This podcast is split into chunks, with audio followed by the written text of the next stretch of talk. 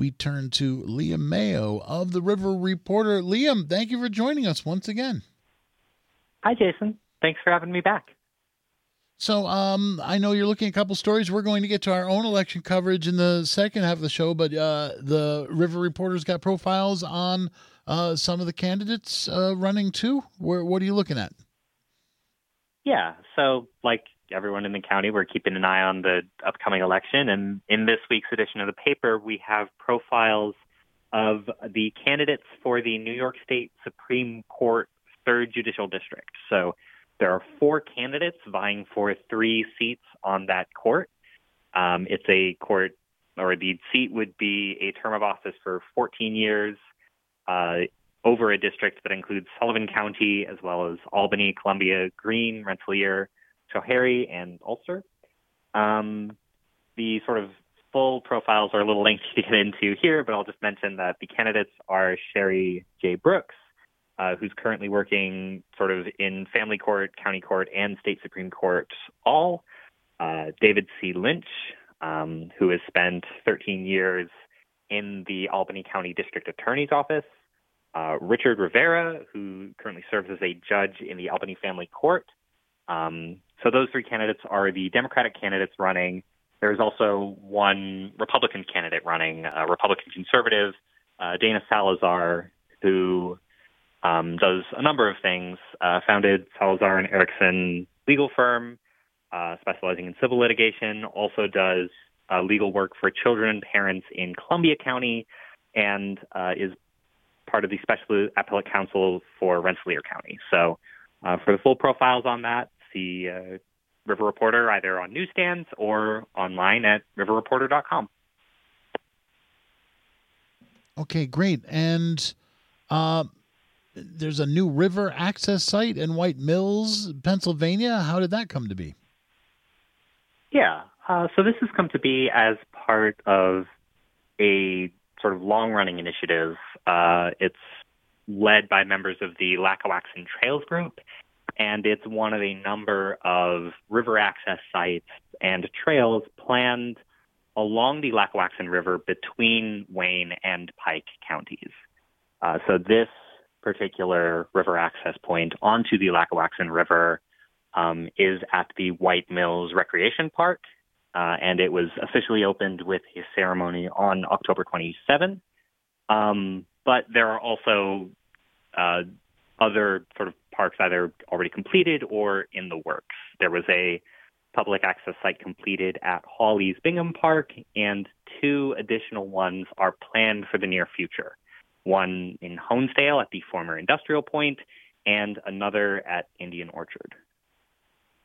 Okay, and can you tell us anything about this site and, and why it was chosen? Yeah, um, when they were sort of picking out this trail or this our river access point, there were a couple of reasons why people thought this would be the ideal point to do it. Um, one of these reasons is uh, that this area is about like halfway between Honesdale and Hawley, and uh, it is especially friendly to novice boaters. So it has fewer areas of swiftly flowing water. It's kind of a smaller river, so it's easier to get closer to the wildlife in the area. So having a river access point on in a place like this, on a river like the Lackawaxen River, um, contributes a lot to outdoors recreation um, in maybe ways that a bigger river access point on something as sort of intimidating as the Delaware River uh, maybe would not. Right, and it sounds like there's some uh, inherent increased safety uh, already baked into just the the site selection.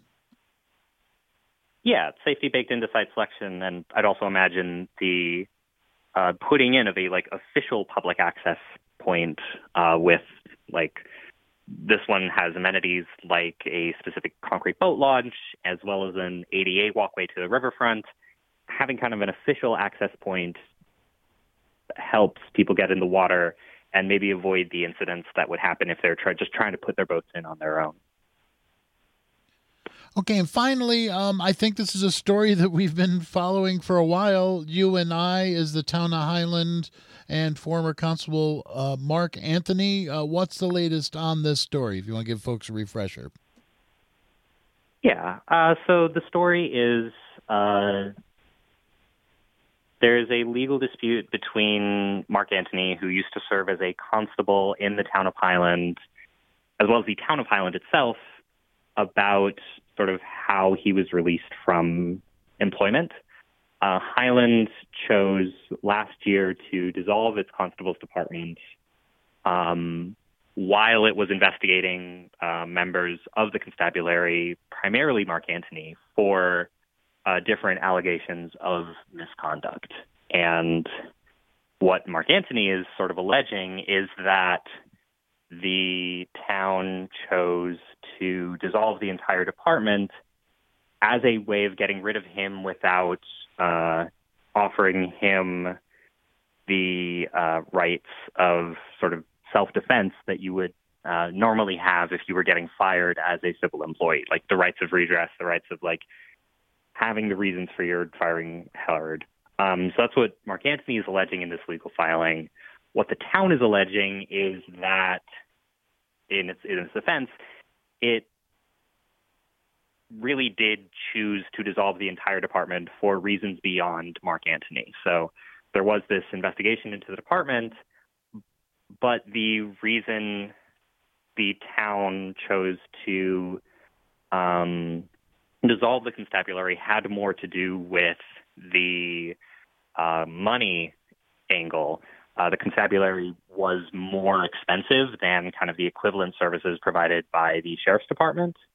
Um, and the um, investigation sort of exposed that the department needed a lot of work done to it to bring it up to modern standards, which would have added even more like cost and burden upon the town. So Mark Anthony is alleging this was sort of a targeted decision at him, and the town is alleging that no, this investigation just exposed that we shouldn't have had the constables at all.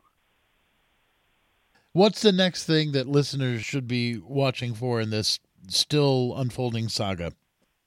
I think the suit just continues to like bring out more information through the process of like legal filings about what happened with the constables, which was kind of hotly contested at the time.